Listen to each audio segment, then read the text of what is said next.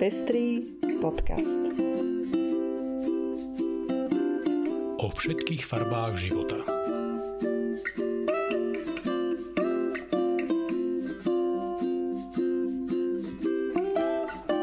Vítame vás pri 42.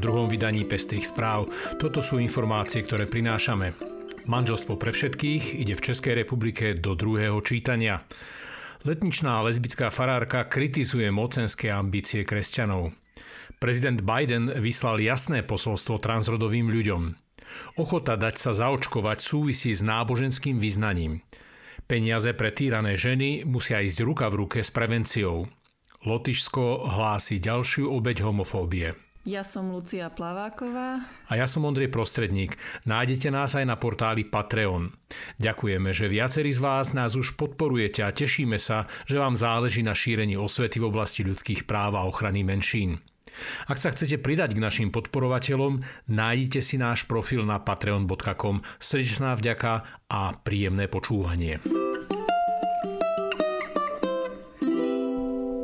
Manželstvo pre všetkých ide v Českom parlamente do druhého čítania. Takmer 3 roky od predloženia trvalo dosiahnuť tento dôležitý krok na ceste k rovnoprávnosti pre páry rovnakého pohľavia v Českej republike. Teraz sa bude rokovať vo výboroch a následne hlasovať o prípadných pozmeňujúcich návrhoch a o konečnom schválení alebo neschválení zákona.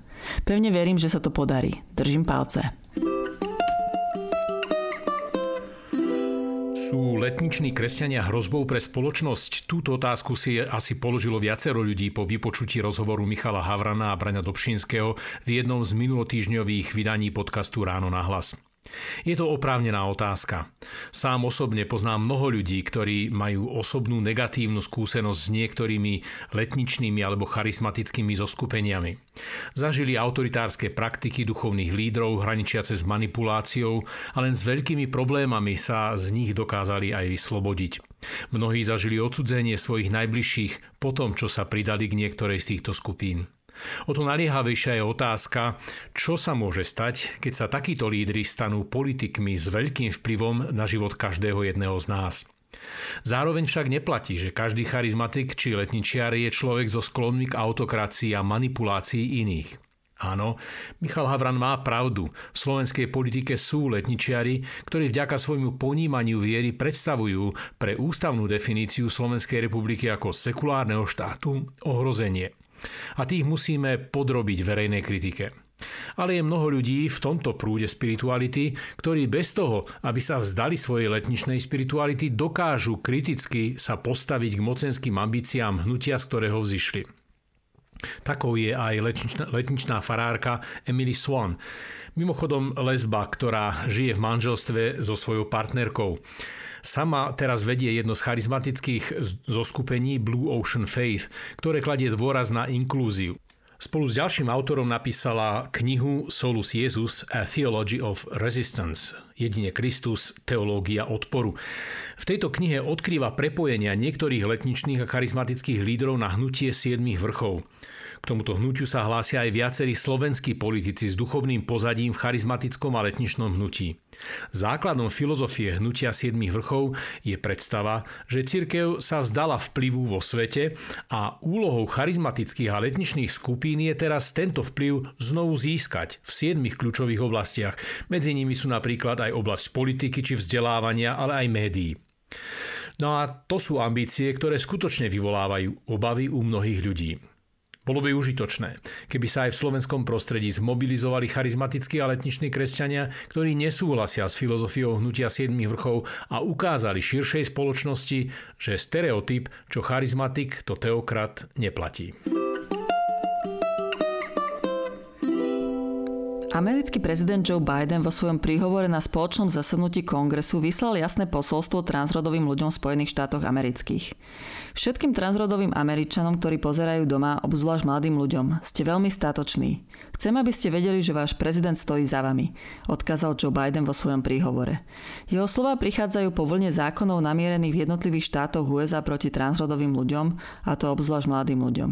Ide najmä o obmedzovanie zdravotnej starostlivosti pre maloletých alebo zákaz súťaženia transrodových študentov. Naprieč USA v minimálne 30 štátoch je aktuálne na stole viac ako 200 zákonov namierených proti LGBT ľuďom. Vo svojej reči Biden taktiež zdôraznil svoju podporu pre zákon o rovnakom zaobchádzaní a jeho rozšírenie o ochranu pred diskrimináciou na základe sexuálnej orientácie a rodovej identity, a to na federálnej úrovni. Ochota dať sa zaočkovať súvisí s náboženským vyznaním. Vyplýva to zo zistení Inštitútu pre výskum religiozity v USA, ktorý zverejnili 22. apríla. Najvyššiu ochotu dať sa zaočkovať podľa prieskumu prejavujú Američania so židovským vyznaním a katolíci svetlej pleti. Prieskum vykonali na vzorke 5625 ľudí. Treťou najochotnejšou skupinou, pokiaľ ide o očkovanie, sú protestanti z veľkých konfesí, ako sú luteráni, presbyteriáni či metodisti. Ochota v týchto skupinách sa pohybuje od 85 do 63 Najnižšiu ochotu dať sa zaočkovať, len 26%, zistil prieskum v skupine menších evanielikálnych kresťanov, ktorí sú spravidla aj najviac náchylní na náboženský fundamentalizmus.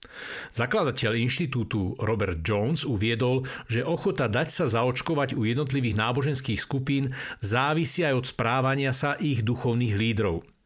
Hoci nedávny prieskum k ochote dať sa zaočkovať, ktorý na Slovensku urobil Globsek, ukázal rastúcu ochotu, bolo by iste zaujímavé vedieť, ako sa na tejto ochote podielajú jednotlivé konfesionálne skupiny nášho obyvateľstva.